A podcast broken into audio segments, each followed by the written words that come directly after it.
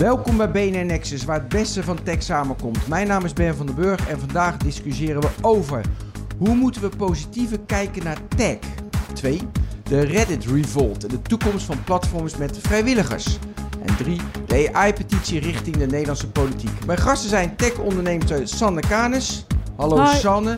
En Boris Veldhuizen van Zanten, de oprichter van de Next Web. En we nemen vanaf de Next Web Conference ook op. Mijn feestje. Jouw feestje, Boris. Mijn feestje. Mooi hè, bij jouw feest neem het op. Heel kort, op een schaal van 1 tot 10. Hoe positief kijken jullie naar hoe tech, de industrie, hoe, hoe ze bezig zijn? Hoe het zich ontwikkelt op dit moment hè? 2023. Ja, ja, ik zou zeggen 7,5. 7,5 Ja. Sanne? Ja, ik ga erin mee. Ik dacht- ik dacht een 8. Een 8 zelfs. Oké, we gaan beginnen. En mijn co-host van vandaag is Joe van Buurik. Hi Ben. BNR's tech-redacteur en gamekenner. Eh, jouw blik? 7,5, Nou ja, als, 8? op, de- op het feestje hier bij Boris, dan wordt het opeens weer heel leuk en gezellig en, en paars. Dat is de huiskleur. En dan zitten we dan in een, in een geel hokje, of ja, glazen hokje met gele logo's. dus eh, ik ben benieuwd of die combinatie eh, eh, gaat zorgen dat wij positief over tech gaan praten. Je moet een getal noemen. 6,5. 6,5. Ik ben kritische journalist. Ja, precies. Echt Ik doe mijn best, dames en heren. Voor mij een 9,5. Nou, nee, Ben. Nee, nee, nee. nee. Ook, ik zit zo ook zo rond de 7,5. Ja. Maar hangt van het perspectief. Maar daar gaan we het over hebben. Ja. Ja? Nou, ik dacht Nee, wereldwijd of in Amsterdam. Ik denk Ja, als je nu kijkt gewoon naar Amsterdam, dan gebeurt er best wel veel. Dat was tien jaar geleden toch wel heel erg anders. Heel goed. We gaan het er allemaal over hebben. Maar eerst de hostwet. Met de lancering van ChatGPT werd de kracht van AI met de hele wereld gedeeld. Overal wordt nu over AI gesproken. Van directievergaderingen tot thuis aan de keukentafel met familie en vrienden. Veel mensen vragen zich af welke impact AI zou hebben voor de Nederlandse bedrijven en organisaties. Leer meer over onder andere het belang van verantwoord gebruik van AI in het on-demand webinar van Microsoft via ak.ms slash AI webinar. Oké, tech. Wel, je zei over het hangt van een perspectief. Eh, we zijn dus op de Next Web Conference. Het thema is Reclaim the Future. Boris, jij bent van de Next Web, dus Reclaim the Future. Wat gaan we terug reclaimen? Nou, die eerste conferenties. ehm, ik heb wel eens het gevoel ik ben, dat ik precies op het goede moment ben geboren. Hè? Ja. Omdat ik soort helemaal mee kon liften op die internet-hype in Het het jaar? begin. Het jaar? Wat, geboren? Ja? Ja, in 1971. En het verhaal daar is dat ik, ik weet dat ik voor het eerst leerde over computers. Dat ik dacht, shit, ik ben te laat geboren. Want dat was een soort revolutie waar ik graag in mee had willen doen. De opkomst van de PC. Maar toen kwam het web uit en toen eh, ging ik voor het eerst online. En toen was Yahoo bestond al. Toen dacht ik, shit, weer te laat. Achteraf was ik best op tijd natuurlijk. Eh, 1996, 97, zoiets. Ehm, en toen we de Next Web oprichten, was het begin van Web 2.0. Dus was ook echt een, natuurlijk een spectaculaire tijd. En eh, gingen we eigenlijk van een beetje een soort hype naar hype. Dus ik weet nog dat op een gegeven moment eh, was het eh, alles wordt social. En, en daarna was het alles wordt mobiel. En, en dat was dan nog voor de iPhone. Hè? En toen kwam de iPhone en dacht oh mijn god, alles wordt mobiel. Maar anders dan we dachten en helemaal te gek. En toen kwam de App Store en, en zo waren er steeds En een nu soort alles golven. wordt AI. Ja, en, maar, maar, maar toen was er eventjes, was er een paar jaar dat gewoon alles shit was. Kun je dat een beetje Ja, herinneren? 2018, Cambridge Precies. Analytica. Ja, precies. Vanaf dat moment precies. ging het allemaal een Cambridge beetje... Dat was een Ja. beetje een Negatief. breekpunt, hè? Ja, Ja. ja. Twitter is eigenlijk rot en, Ja. en, en Maar eh, hoge waarderingen. Uber, eh, verschrikkelijk Ja. bedrijf. Eh, Apple eh, met, met eh, hè, mensen die van de daken sprongen. En er was dus een tijdje dat technologie een beetje, dat je dacht van, "Ugh, dit is helemaal niet zo'n leuke industrie om in te zitten. Ja. En ik vond dat niet heel erg, want ik had de hype van het begin meegemaakt en toen 2001 dat het allemaal instortte. En dat, ik weet nog dat in 2002 of zo dat ik tegen iemand zei, eh, nee, ik ben internetondernemer. En dat ze toen zei, eh, dat internet is toch gewoon over. dus dat, ja. Ehm, dus in die zin, zo lees ik het thema. Hè? Dus dat we, we hadden een tijdje dat het allemaal een beetje sip en grijs en, en negatief was. En nu voel ik eigenlijk weer diezelfde excitement. Hè? De, eh, eh, ja, het is, iedereen vraagt zich af, wow, dat AI is altijd een soort ja, belofte, een Ja. interessante theorie. En opeens is het er en het is er ook zo snel en, en breed... Dat, dat iedereen zich weer afvraagt, eh, ja, wat, wat gaat dit voor mij betekenen? Boris, jij omringt je met tech-ondernemers. Vaak mensen, start-ups, skill-ups, die met hele veelbelovende projecten bezig zijn. Ook de Mhm. wereld willen verbeteren. Helemaal nog niet in die kapitalistische winstmaakmachine zijn gestapt. Tenminste, vaak nog niet. Ja, vaak nog niet. Kleurt dat jouw beeld niet? Dat jij te veel met techno-optimistische jonge ondernemers praat die daadwerkelijk de wereld beter willen maken? Nou, ik heb, eh, we hadden vroeger een spreker, Andrew Keen. En die noemden ze de Ja. Antichrist of eh, eh, San Francisco. En die was extreem negatief over allerlei ontwikkelingen in technologie. En ik was altijd dolblij dat hij er was. Oké. En als mensen dan zeiden, oh, maar jullie denken toch heel anders over de wereld, hoe zit dat dan? En dan zei ik van, nou nee, we hebben allebei een functie. Dus je hebt een soort technologie als een soort olietanker. En dan heb je mensen zoals ik, die hebben een klein bootje daarvoor en die zijn vol gas. En dan Mhm. heb je mensen als Andrew Keen erachter en die zeggen, nou, een beetje remmen.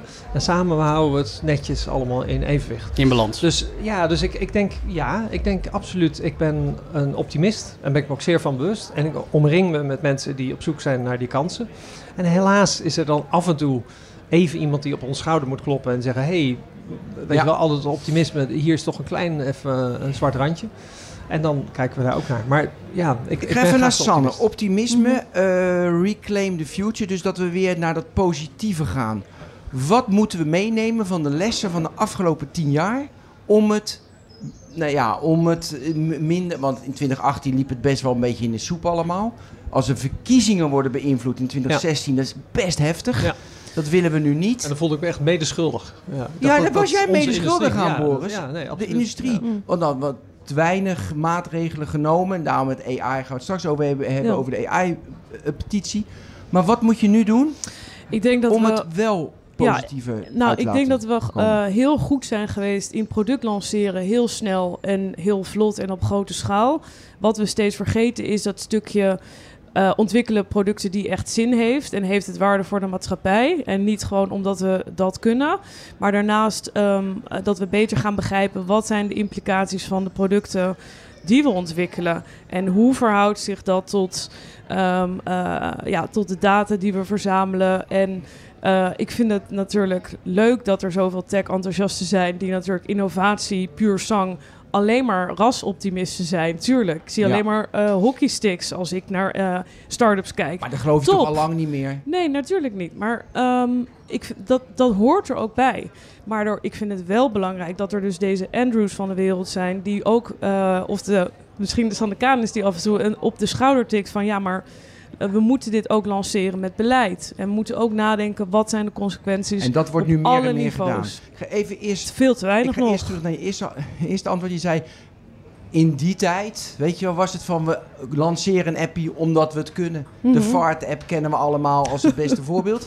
Ehm, maar ik zie nu, als ik wat er allemaal gebouwd wordt op de API van OpenAI, al die AI-appies, joh, ik zie er ook allemaal. Ik heb allemaal plugins in mijn Chrome browser. Ik probeer ze allemaal. RGD werkt. Nou, ik overdrijf. Maar het is best wel moeilijk. Het wordt best wel veel gelanceerd.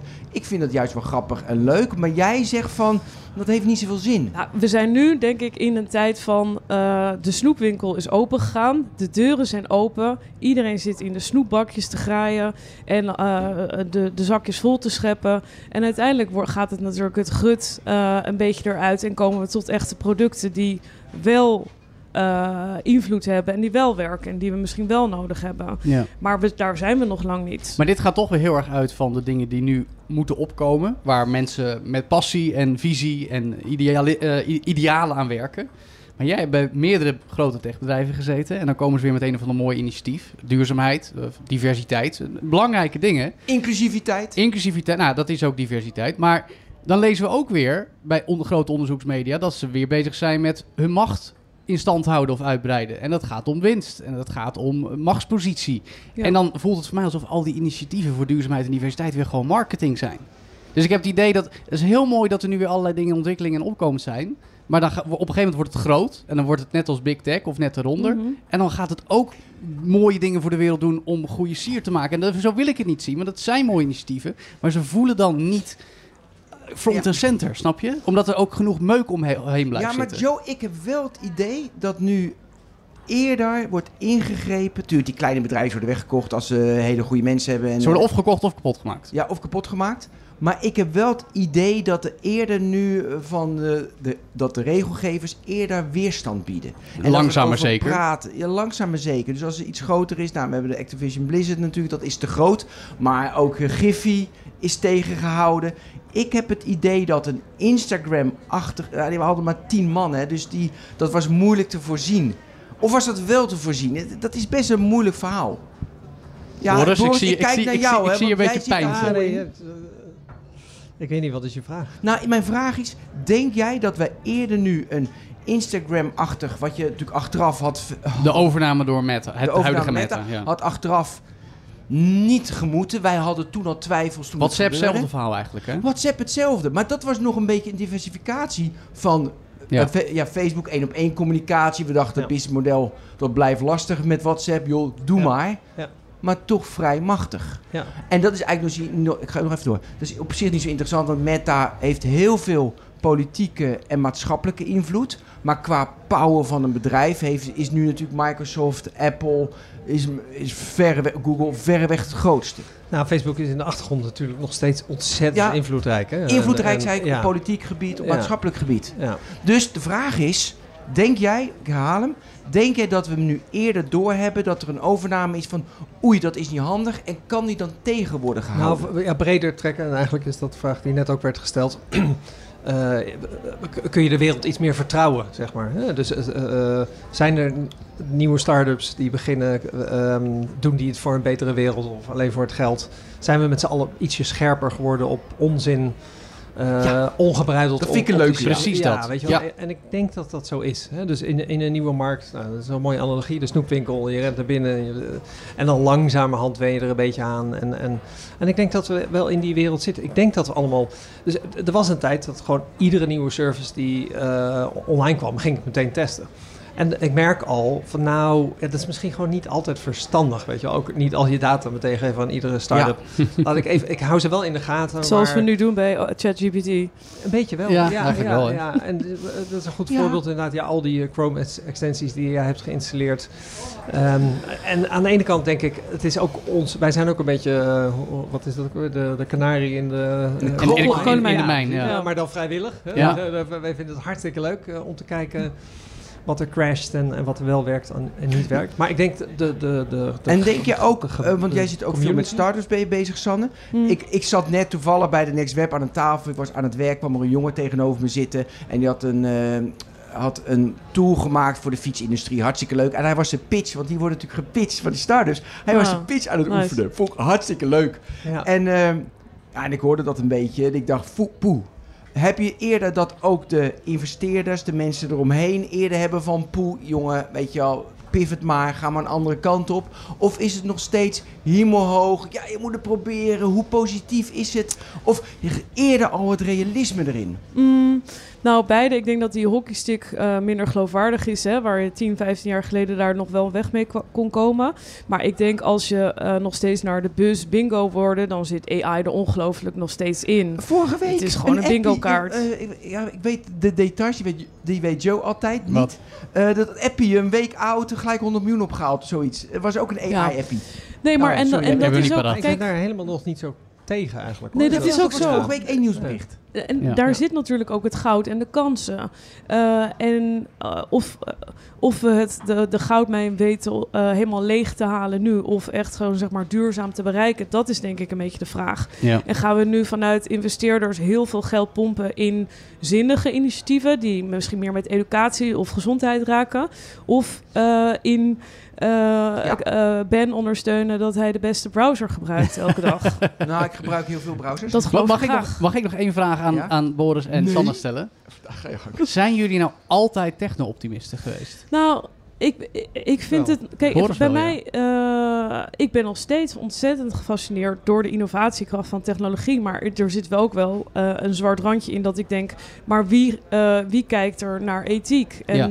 wie houdt ons in de teugels? En wie, wie zorgt er dat we niet alle snoep in 24 uur opeten? Daar, daar ben ik nu nog steeds wel in. Ja, ook en- omdat ik van binnen natuurlijk een beetje heb mis zien gaan. En was dat bewustzijn het sterkst terwijl je in dienst van grote techbedrijven werkt, of juist terwijl je er buiten staat? Daarna, want dan zit je minder in die bubbel en dan kan je beter reflecteren. Eh, omdat het ook wel gewoon, als je in big tech werkt, een beetje de kleren van de keizer syndroom met zich meewerkt. Je Dat- gaat je affiliëren met het merk waar Precies. je voor rent. Ja, het is ook een beetje een glijdende schaal van waardes die je binnen het bedrijf ontwikkelt. En ik zeg niet per se dat dat bij elk bedrijf zo is en dat het altijd de hele tijd door iedereen gedragen wordt. Maar ehm, ja, het is toch een gedeelde waardes die je met elkaar neemt. En waar minder een cultuur wordt geïnitieerd van eh, dat je elkaar bevraagt van oké, we moeten morgen een product lanceren. Hebben we dit nog even eh, eh, langs compliance gestuurd? Nee, Ja. want compliance vindt iedereen boring.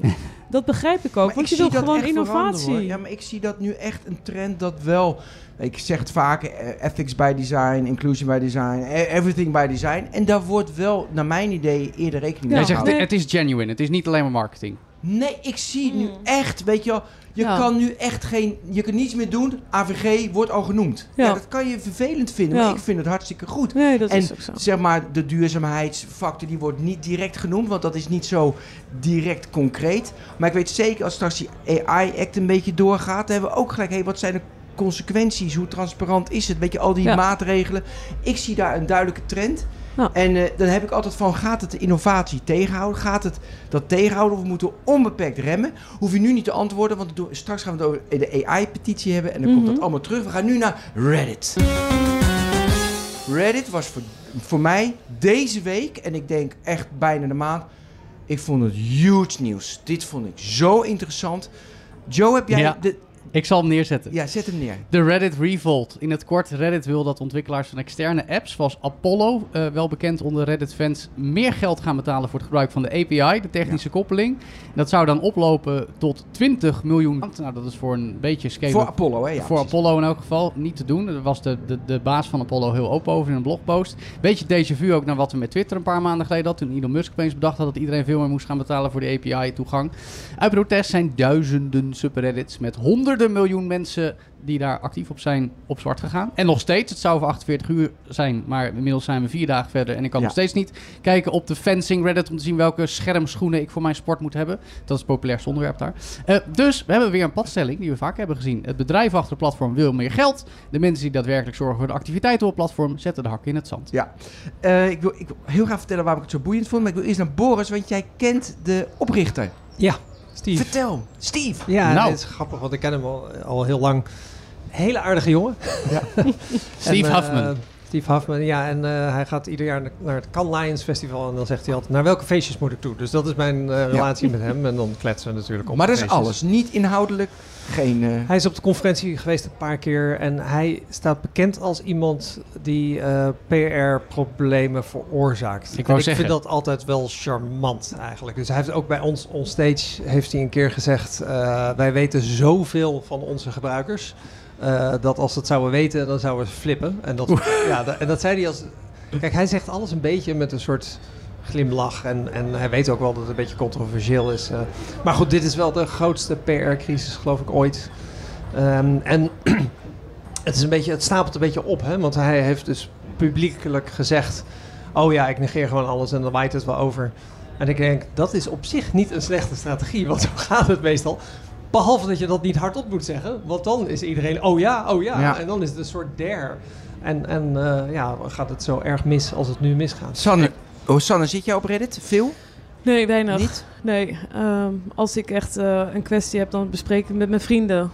Eigenlijk niet Ja. met mensen die ik eh, niet Ja, ken. maar je kan Reddit toch ook gewoon gebruiken om af en toe even te kijken. Ik heb best wel eens, maar kijk, ik heb dat als gamer, ik ben misschien ietsje jonger en ik heb, ik heb een bepaalde sport waarvan ik even advies van kenners all over the world wil. Dan ga ik naar de subreddit van het onderwerp Ja. naar keuze en dan zoek ik daar even naar de term die ik wil. En komt best vaak goed advies Ja. uit, moet ik zeggen. Als vraagbaak. zeg. Ja, nou, ik- ik, vind de kracht van community vind ik een interessant model. En daarom Ja. vind ik het ook fascinerend dat Fascinerend je dus die gebeurt. community gewoon afsnijdt.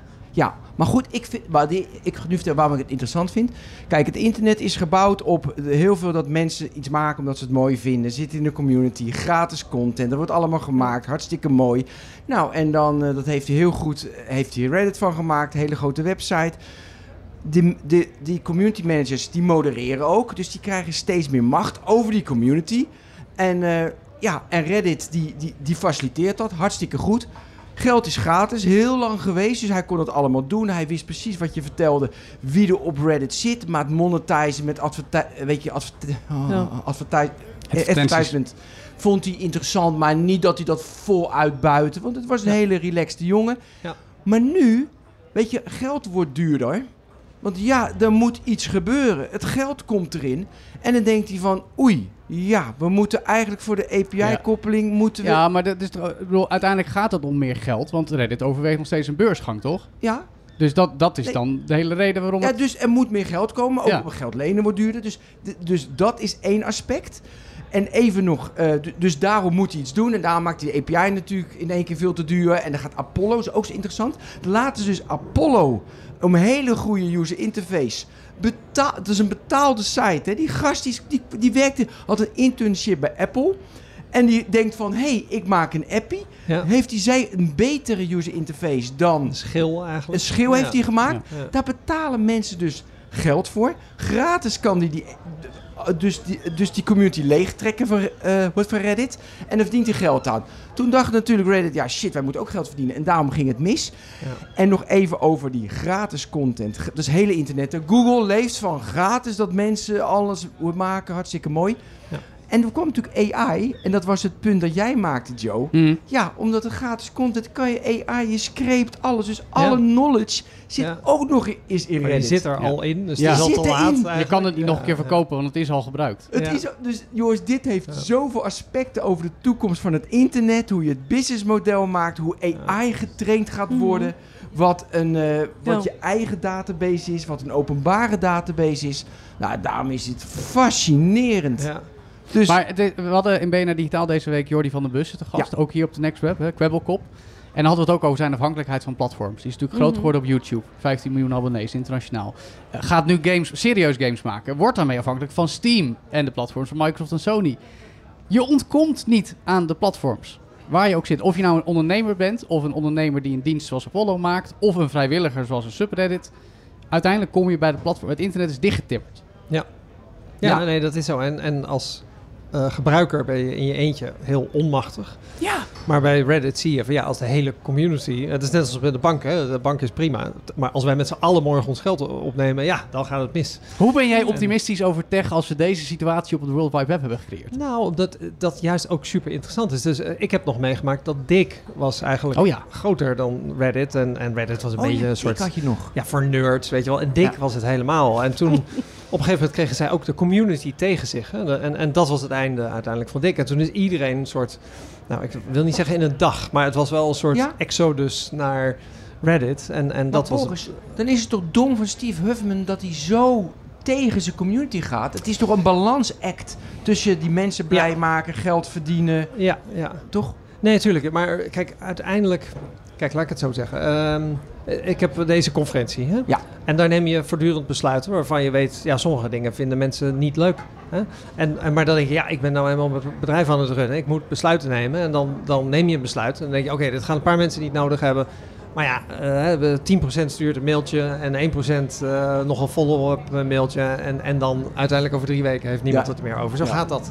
Hè, dus eh, iedere nieuwe logo-introductie van ieder bedrijf is altijd de hele community, zeker als het een belangrijk bedrijf is, tegen. Eh, en dan uiteindelijk eh, een paar weken later hoor je er niks meer over. Dus je kunt niet een bedrijf runnen met ik ga altijd iedereen tevreden houden. Dat, dat kan nou eenmaal niet. En als zij op een gegeven moment intern hebben bedacht, oké, we gaan een nieuwe strategie en we gaan geld vragen voor die API en zij zien daar toekomst in. En op een gegeven moment zegt er iemand, oei, met deze pricing krijgen we wel een probleem met Apollo. Dan Maar dat je, hadden ja, ze toch moeten bedenken? Ik denk dat ze dat geld. hebben bedacht. Ik denk dat ze hebben bedacht en hebben gezien. Oké, eh, Apollo gaat dan. Ja, die gaat dat natuurlijk Maar nooit dan doen. bel die, zijn gast van. Apollo toch even op. Dat is hartstikke Dat klein. was eh, echt chiquer geweest. Ja, tuurlijk. Ja, maar er zijn heel veel fouten gemaakt. Ik praat niet goed, maar ik probeer. Ik vind. Je snapt sowieso de reasoning erachter, zeg maar. Ik, kan, ik, ik heb een beetje ervaring met hoe deze dingen lopen. Weet je wel? Dus Ja. als je een bedrijf runt, je neemt besluiten en je weet dan. eh, Ik heb een ander voorbeeld. Hè? Dus ik had op een gegeven moment iemand en die. eh, een, ehm, een, een enthousiast eh, lid van mijn community. En die stuurde me een mailtje en die zei: Ik weet een manier om eh, 20.000 euro te verdienen. En toen eh, had ik niet meteen gereageerd. En toen een week later eh, had hij een volle opvolgmailtje gestuurd. En dan had ik weer niet gereageerd. En toen op een gegeven moment had hij een soort blogpost geschreven. En die zei die. Wat een, eh, een rot amateur, zeiden jullie. Hoe kun je nou geld laten liggen? Weet je wel, dan heb, weet je wat niet goed bij je hoofd als je geld laat liggen. Terwijl achter het schermen dacht ik, ja, ik ben met drie deals Van een miljoen bezig. bezig. Ja, je gasten. dus, dus ja, eh, en- Ja. maar dat is dan heel moeilijk uit te leggen, want dat kon ik natuurlijk niet publiek Nee. zeggen. Nee. Ja. Maar dus als bedrijf heb je vaak, doe je dingen waar buitenstaanders dan van denken, dit slaat helemaal nergens Dat is op. een beetje Ja, wat Sander ik net ook zei. Dat op het moment dat je on the inside zit, ben je zo overtuigd van de eigen visie. Ook met de mensen om je heen binnen de organisatie. Dat het soms even moeilijk is om je echt goed te verplaatsen in de, de, de randspelers. Zeg Ja, ik het je zo wil goed? niet eens, het kan niet eens. Nee. Nee. Herken je dat, Sander? Nou, ik denk dat er ongetwijfeld een grotere strategie achter zit bij Reddit. Nee, daar geloof ik niets van. Nee? Nee? Nee. Natuurlijk Nou, wel. leg uit, leg uit. Waarom denk jij Nou, van wel? ik denk dat er wel gewoon misschien een soort van nieuwe ehm, eh, incubator komt waar ze dingen testen zoals hoe Mastodon gewoon meer die communities ehm eh, Decentraal. opbouwt. Ja, dat denk ik. Hmm. Eh, en dat dit een soort van overgangs- eh, of transitieproces is om, om dat te doen. Ik kan me niet voorstellen dat je gewoon zoveel eh, users eigenlijk afsnijdt en daar niet een businessmodel voor in de plaats hebt. Ik denk niet dat het strategie is geweest om de hele community Nee, tegen je te keren. Dat is Nee, het. oké, Nee. maar... Maar, Nee, maar het is het zou bijvoorbeeld kunnen hè, dat zij al vier jaar werken aan een geweldige nieuwe interface die tien keer zo goed is als Ja, Apollo. dat vind ik een goed punt. En dat ze op een gegeven moment dachten, eh, en we moeten geld verdienen. Ja. En dat ze toen dachten, oh, nou, dat komt eigenlijk helemaal niet zo slecht uit. Want dat- hè, dat is toch maar een kleine developer en die verdwijnt dan. Zijn we daar vanaf. Twee maanden later introduceren we. Je weet niet wat er speelt. Nee, dat klopt. Oh ja, maar ik, Maar- ik, ja, ik zoveel reageerde van... Nee, echt niet. Omdat ik nou heel vaak, weet je al... eh, je ziet hoe Steve Huffman de laatste jaren... en ook die anekdote van Boris acteert... vind ik het in het patroon passen dat hij daar... Weet je, dat hij beslissingen neemt die niet zo doordacht zijn... en probeert en wel of niet. Dus dat was één.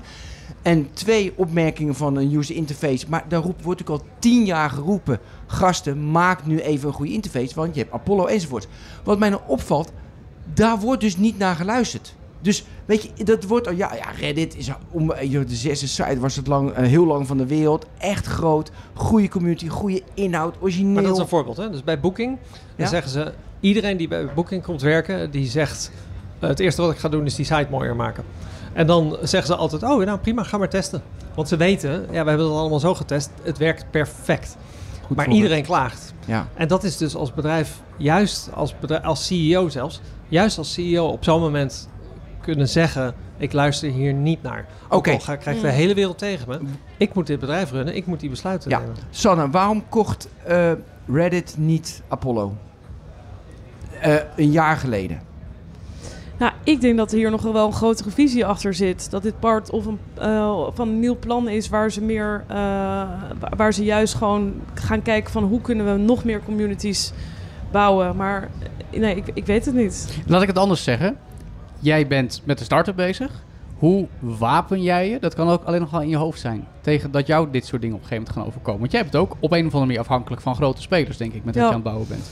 Ja, eh, nou, ik run een audio startup. Wij maken content eh, vooral bedoeld voor kinderen en families. Dus eh, logischerwijs zijn we natuurlijk afhankelijk van Spotify en Amazon en dingen. Maar Apple. Apple. Dus ik probeer echt wel te diversificeren.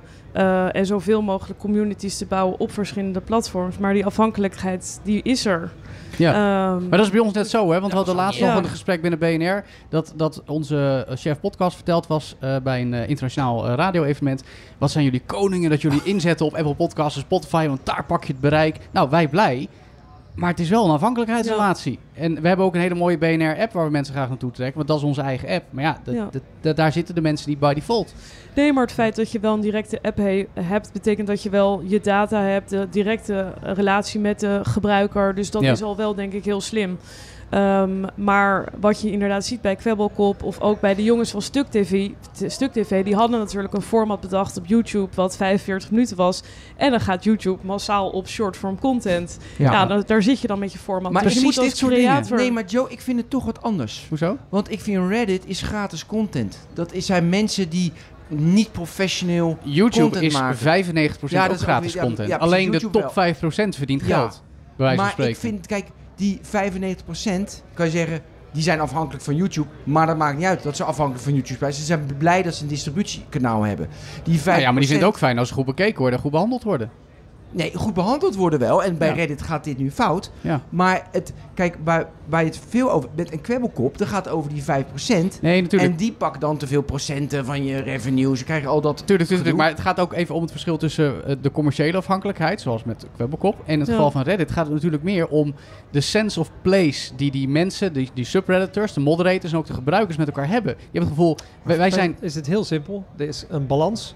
De gebruikers kunnen niet zonder platforms. De platforms kunnen niet zonder de gebruikers. En soms slaat het evenwicht even Ja. door naar de ene Nou, of de andere Ja, maar kant. ik denk dat dit alleen En maar erger gaat worden de komende ja, maar de- het herstelt zich op verschillende manieren. Of iedereen gaat naar een nieuw platform. Of het platform eh, eh, eh, past de regels aan. Of de gebruikers wennen aan de nieuwe regels. Ja, dat snap ik. Maar Boris, de- het is de 2023. scenario's. We hebben dit met nu Twitter. We hebben dit laatst met Twitch gehad. We hebben dit nu Ja. met Reddit. Er gaan nog een pla- platformen komen die onpopulaire beslissingen gaan nemen. En ja, ja, tuurlijk. het is wel een Ja. teken van de tijd. Ja, Nou, van deze tijd bedoel je? Want Nou, ik denk, ja, het is toch wel. altijd Joe, al en, hoe, en hoe komt dat volgens jou? Geld. Ja, Wat jij net zegt, geld wordt duurder. en geld wordt En mensen willen IPO, of bedrijven willen dan naar de beurs, of ze willen op een andere manier dingen veiligstellen en voorkomen dat er eh, van, van hen geparasiteerd wordt. Om het even heel lelijk te formuleren wat er gebeurt met Apollo en Reddit. Ik denk dat dat nog een beetje door gaat zetten. Ik zie het toch van alle tijden hoor. Want, Ja, eh, oké. Er, er zijn gewoon heel veel bedrijven die extreem succesvol waren. Ja, nee, waar de hele community is weggelopen. Ik weet niet of jij nog een MySpace-account hebt. MySpace, ja. ja. Ja, 300 miljoen gebruikers. Het is juist altijd Nou, zo interessant dat met die communities, dat, Dat is waar. weet je, als iedereen er zit en het gaat goed, dan denk je, oh, dit gaat nooit meer Nou, weg. en vorig dan- jaar gebeurde het natuurlijk ook met Instagram. Daar hebben we het nog over gehad in digitaal. Dat bij Instagram besloten werd, wel, we gaan ook meer op short-form video, want we moeten concurrentie met TikTok. En heel Instagram-community boos, want hey, we mogen niet meer mooie foto's prioritiseren. Ja, nou, de dat soort dingen, ja. ja. Maar oké, Dus, eh, volgens mij is het van alle tijden. Eh, tot slot, gaat eh, Steve Huffman nu toegeven? Gaat hij eh, meer faciliteren of zegt hij van... Nee, dat gaat niet gebeuren.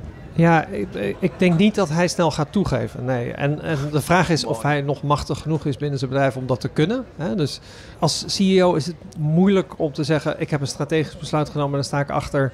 Maar oké, ik krijg nu feedback, eh zulke negatieve feedback. Waarom is nou, dat doe ik het toch moeilijk? maar niet. Nou, dat is doen moeilijk. Je, je luistert naar de mensen. eh, vernieuwd inzicht. Zou ook Ja, mooi zijn. Het kan, maar is het ik druk gok van dat investeerders? eh, ja, ik, eh, dus dat zou kunnen. Maar dan zie ik het eerder voor me dat hij zegt: Oké, weet je wel, ik ben gewoon niet meer de goede CEO. Laat dan maar iemand anders doen. Ja. Ja. Maar wat het is namelijk, eh, als CEO, het, iedereen zaagt aan je benen. Je hebt de hele tijd gezeik. Je bent de hele tijd je strategie aan het Ja. verdedigen. Dus business as usual. En dat er iets meer mensen zeiken, sterkt je meer. Dat je denkt van ja, luister eens. Dit, ik heb de strategie eh, eh, neergezet voor het bedrijf voor de komende tien jaar. Ik heb nu een jaar gezeik. I'll take it.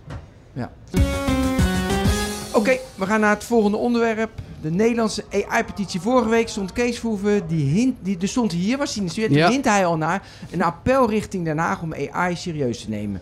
En die kwam deze week de AI-petitie uit eigen land.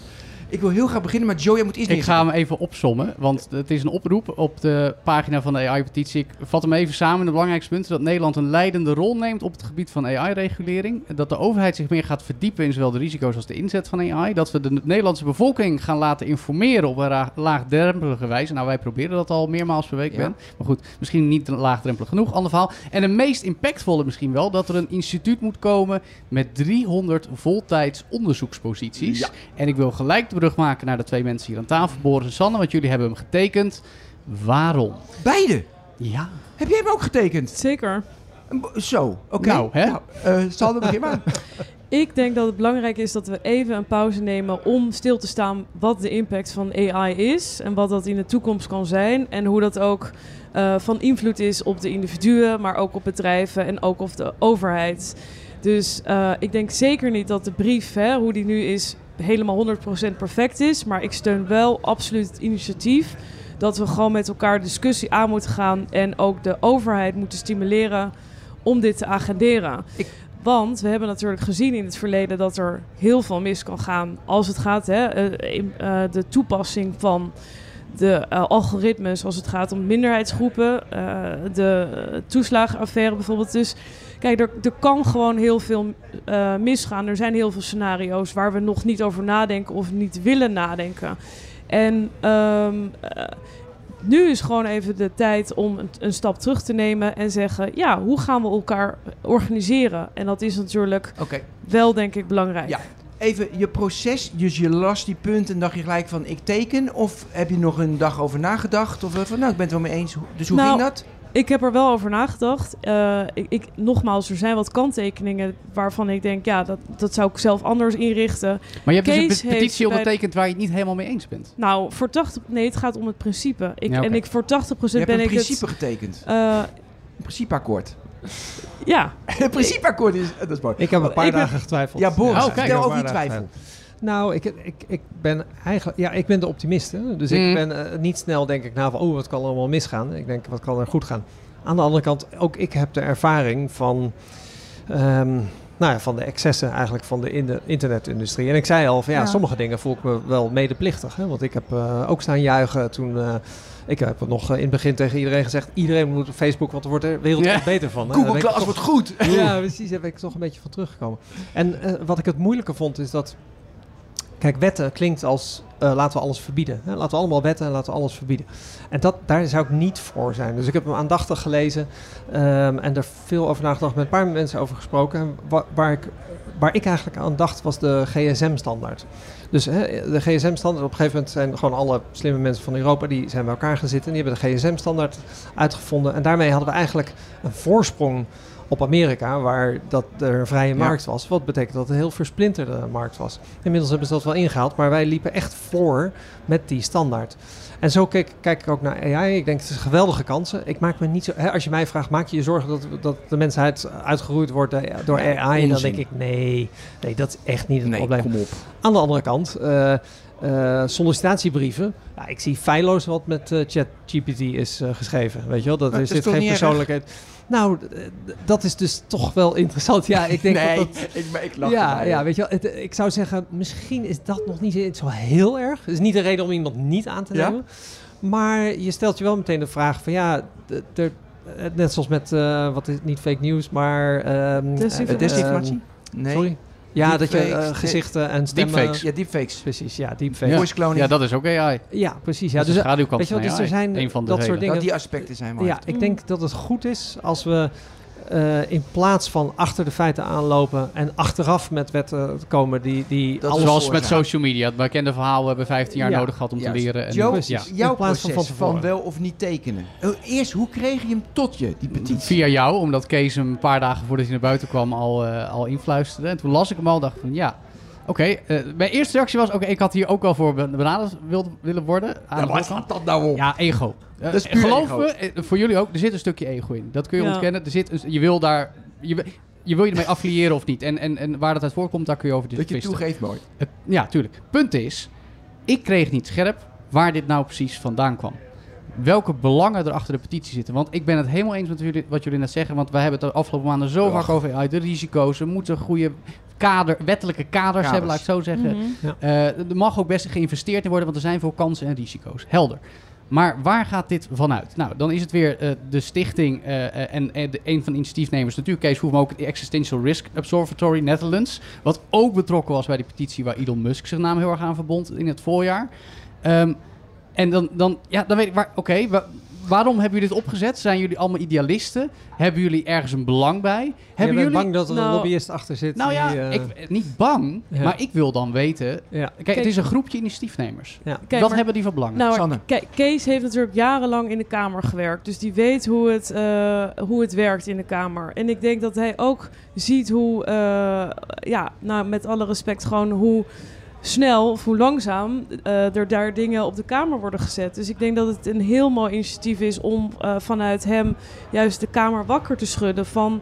Wat gaan we doen als dit daadwerkelijk 300 miljoen banen verliest? Natuurlijk niet op Nederlandse schaal, maar wat gaan we dan doen? Hoe gaan we het inrichten? Ja. Wat als, eh, als we alle data, zoals we ook bij Samsung al Nee, hebben dat gezien. Maar dat ASML dat gaat doen? dat. Wat, Maar wat als eh, Pietje Puk uit de Kamer alle notities gaat eh, invoeren in ChatGPT, omdat Ja, hij de... maar de hier ben ik het, hier ben ik het helemaal mee eens. Maar ik draai hem precies om met wat jij zei. Want ik zag de petitie, ben het mee eens. Met een paar dingen niet. En dan vooral de belangen die ik niet inzichtelijk kon krijgen. En Mhm. daarom teken ik hem niet. Ja, Ondanks dat ik het eens ben met het principe. ik begrijp het. Eh, ik Ik maar ik denk slechte elk politicus zou zijn dan. Ik ben een journalist, dus ik denk sowieso geen goed Ja, goede ja. politicus. Maar ik gaat er kijk- veel inhoud. Sanne? Ik kijk er vanuit een ondernemer naar. Van zoiets Dat kan nooit ik. 100% perfect zijn. Maar het feit dat we gewoon even een pa- pauze moeten nemen en kijken van hoe gaan we dit met elkaar oplossen, inrichten en, Ja. Dat heb je verteld. en agenderen, maar ook proactief inrichten, dat is goed. En maar dat je is waar het zou om bijna gaat. de vraag nog kunnen stellen: is het pauzeren of het juist versnellen? Juist. Want als Sam Altman heel over de wereld, als we alleen maar hierover praten, je maakt de hele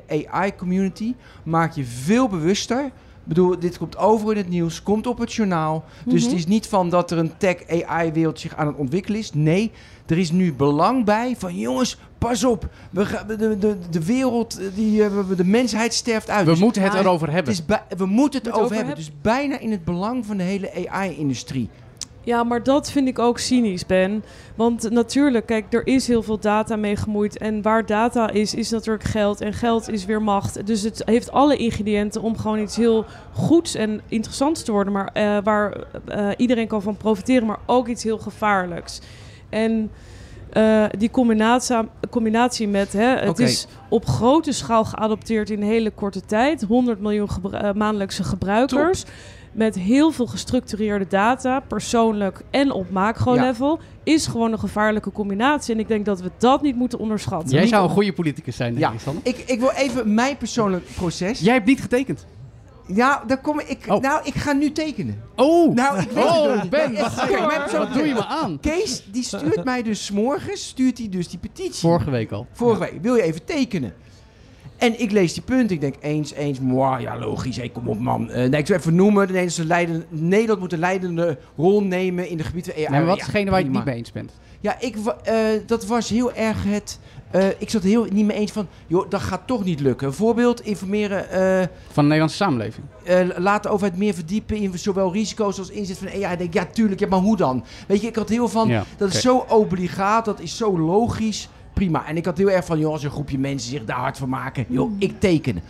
Maar toen had ik toch iets van, ja, maar dan verbind ik me wel weer aan iets en moet ik niet neutrale blijven als mens. Gewoon dat die het dan kan duiden. Dus dat was mijn twijfel. Als mens of als tech-duider in de journalistiek en ook, media? Nou, niet zo als commentator. Dat ik, Ja, denk, oké. ik kijk naar tech en ik wil... En ik vind namelijk in, in AI, het ga- gaat over AI... Ik, er gebeuren zulke mooie dingen en het is zo spannend en het is zo gaaf. En ik vind het logisch dat het eh, security, inclusive AI act... Tuurlijk ben ik, ik lees de AI act in de treur, ik volg alles.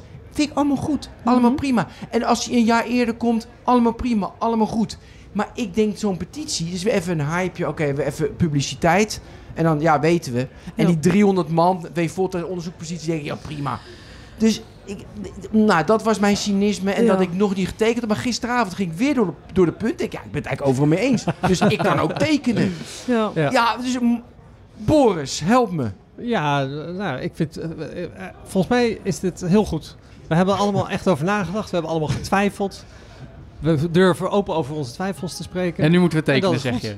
Nou, nee, ik, ik ben niet... Andere mensen... Ik, al tekent er niemand meer. Nee, dat Ik snap denk, ik. de stem is opgegaan. Nee, nee, ik, ik, ik, ik, ik geloof ook niet dat jij er per se Ja. belang bij hebt. En dat is ook, ik wil daar niet te veel de nadruk op leggen. Het gaat er meer om dat ik het gevoel heb dat, omdat we in eh, tijden leven waarin discussies heel snel polariseren, dat het heel lastig is om te zeggen, ik ben voor meer kaders en, en eh, toezicht op AI, Mhm. maar misschien niet op deze manier of niet voordat ik weet wat er precies Maar allemaal welke aan vasthangt. manier dan wel? Omdat je wil weten wat, wat, waarover alles aan vast zit. Ja, kijk, als ik, als ik iets roep wat ik wil, of nou bij mij thuis is of op mijn werk of voor een groep van 2000 Je mensen. wil de intenties erachter helemaal snappen. Precies. Oké, en die intenties Mm. zijn niet duidelijk genoeg. Maar die Nee. kan ik je zo duidelijk maken. Nou, vertel maar. Er zijn mensen, hè, Maxime Februari, Kees Verhoeven, die maken net zoals Sanne nu vertelde. Dat betoog is heel belangrijk, wat je net had. Dat iedereen dat weet, hoort, publiciteit. Want er zitten ook gevaren aan. Maar dan benadruk je dus een zwarte, moeilijke, zware kant. Dat moet je niet te zwaar maken, want de mensen gaat echt niet door AI eh, over, over, overwonnen worden. Maar het is wel belangrijk dat we, het, weet je, dat, dat Meer- de ja, toeslagenaffaire meer, enzovoort. precies, Tuurlijk. meer die 360 graden ehm, eh, van AI. Van wat betekent het voor burgers, voor bedrijven, voor de overheid. We weten allemaal dat binnen een maand eh, waarschijnlijk Hugo de Jonge al die notities in ChatGPT gaat gooien. dat het een clusterfuck wordt. Ja, dat is Ja. niet- Nee, maar kijk, dit zijn no-brainers. Nee, Hier ben ik het mee ja, voor ons hè. Maar, Ja, ja, maar ik, ge, ik Dus- Nee, ik snap het. Ik snap het. is Maar is dan de enige manier om hier zo aandacht voor te vragen? Deze petitie met wel geteld één A4'tje aan punten en verder geen toelichting. ik, nou, het is, nogmaals, het is ik niet denk het is perfect. een prima begin. Het is een prima Ja. begin. Ehm, en ik denk dat ook heel veel ondernemers ermee stoeien van ja, je wil snel eh, resultaat behalen. Dus wat ga je wel doen met, eh, ehm, met OpenAI? Laat je je pitch deck maken door OpenAI? Ga je inderdaad sollicitatiebrieven schrijven? Waar ligt die grens van het delen van data? En tuurlijk kan ik nu wel beginnen over eh, hè, de risico's dat de Russen of de Chinezen komen. Daar ben jij niet gevoelig voor. Dat begrijp ik ook wel. Nee, maar, maar we de- moeten Ben wel. Nee, maar massaal desinformatie verspreiden Ja. door allemaal Ja. botjes ben ik wel nou, bang voor. hè? toch? eh, Ja. 1,4 miljard Dat is echt Chinezen... die allemaal Ja. straks Ja. worden geïnstrueerd... ga maar wat leuks vertellen over het rode boekje. Eens, Ja. eens, Ja. eens, Ja. eens. Nee, eens, eens. Eens, mensen. Ik twijfel alleen aan de methode. Kunnen we het nog over één ding hebben, Ben? Ja, nog één ding, dan gaan we stoppen. Transhumanisme? Ja, dat vind ik zo ja. grappig. Dat vind ik zo Dan grappig. moet je years en years gaan kijken. Ja, Als nee, je ik ding hoor. begrijpen. Als je het zegt twijfel aan de methode, dan denk ik dat is ook een beetje shooting the messenger. Misschien. Kijk, het gaat erom dat het onderwerp bespreekbaar wordt. Ja. En, en als En dan we zeg dat je- doen met z'n allen... ja. Ja, en ik, ik had zelf, ik was ook niet eens met alle punten. Maar ik denk wel, maar dit is een belangrijk onderwerp. Ja. En laten we het niet achteraf bespreken, maar vooraf. Zo Ja. simpel is het. Maar ik wil nog heel even tra- over transhumanisme Ja. hebben. Ik heb me daar te weinig in kunnen verdiepen, maar ik zie het iedere keer terugkomen bij analyse. Ik probeer zoveel mogelijk analyse te lezen. Hè. Van links tot rechts. Het hele morele kompas, zoals ik het zeg, dat Ja. de nexus over tech en vooral AI vormen. Dus ik, ik lees, en dan lees ik analyses die verwijzen naar eh, mensen uit de transhumanistische beweging. Dat, niet een paraplu, maar gewoon mensen die geloven dat we de mensheid moeten redden. Bijvoorbeeld met technologische middelen. Ja. Dat we moeten behoeden voor het uitsterven. Hele nobele, belangrijke doelen. Maar dat zijn bepaalde mensen die geloven dat we dat moeten doen. En dat dat heel erg verwoven zit in het gedachtegoed van... oké, met AI komt dat heel erg dichtbij in de buurt. Ofwel het fantastisch mooi maken van ons bestaan... of het gaat alles vernietigen. Weet je wel, alles of niets. Dat, dat, dat- ik vond het fascinerend. Ik, heb, ik moet me er verder in verdiepen. Maar snap je wat ik bedoel? Begrijp ik, maar ik denk dat het niet zo zwart-wit is. En dat vind ik jammer aan heel veel discussies die er over AI wordt gevoerd. Is dan, oeh, science fiction. We worden overgenomen door AI en de enige die ons kan redden is een andere AI-bot. En Bijvoorbeeld. zo moeten we er niet naar kijken. We moeten kijken naar wat er nu is op de horizon van drie jaar. Ja. Wat dan de scenario's zijn en hoe we daarop gaan anticiperen. En niet de hele tijd zo ehm, eh, in dat eh, heel erg concreet gaan denken van de, de derde wereldoorlog is... Ja, nee, klopt. Maar ik wil even Om- met Joe mee. Dus de, de, zeg maar, de transhumanisten die zeggen we moeten AI ontwikkelen, goed mee omgaan. Want dan blijft de mensen sterft niet uit. Dan wordt AI helpt ons en we kunnen langer voortleven. Want anders de, de, de natuurlijke mens, get real, En om je aan te vullen, redden. ik vind dat een best wel technocratische, bijna arrogante visie. Ja, nee. De- de- Vind we, ik, hè? we kunnen echt, eh, we kunnen uren Een discussiëren. hele nexus hierover Ja, en nog wel meer en technologen enzovoorts. Eh, het, gaat, het is wel opvallend dat er veel believers in die scene... Sam Altman zit erin. Eh, weet je, de, en dat is natuurlijk best wel... Elon Musk. Elon Musk zit erin. Dus da, da- die. Boris, heb jij daar nog iets over? Anders gaan we het een andere keer hierover hebben. Want we zitten ook al Zit jij er ook bij? Ben jij Nee. een transhumanist? Nee, ik ben geen transhumanist. Nee, nee. Ben je wel zo'n long life man? Dat je een Nee, chip ook niet. wilde? Nee, Nee, nee. ook niet. Eh, Nee, Sanne, nee, ik weet niet nee, waar ik, Een eh, longevity... eh, Nee, joh, nee. Maar jij gelooft wel dat we, dat we tech en specifiek AI moeten omarmen om te zorgen dat we op een fijne manier blijven voortbestaan. Om heel eerlijk te zijn, ik ben het met Sanne eens. Dat het- ik heb het gevoel dat je daarmee de discussie te ver in de toekomst legt. Oké. Terwijl we op korte termijn eigenlijk simpeler problemen hebben die we met z'n allen zouden kunnen aanpakken.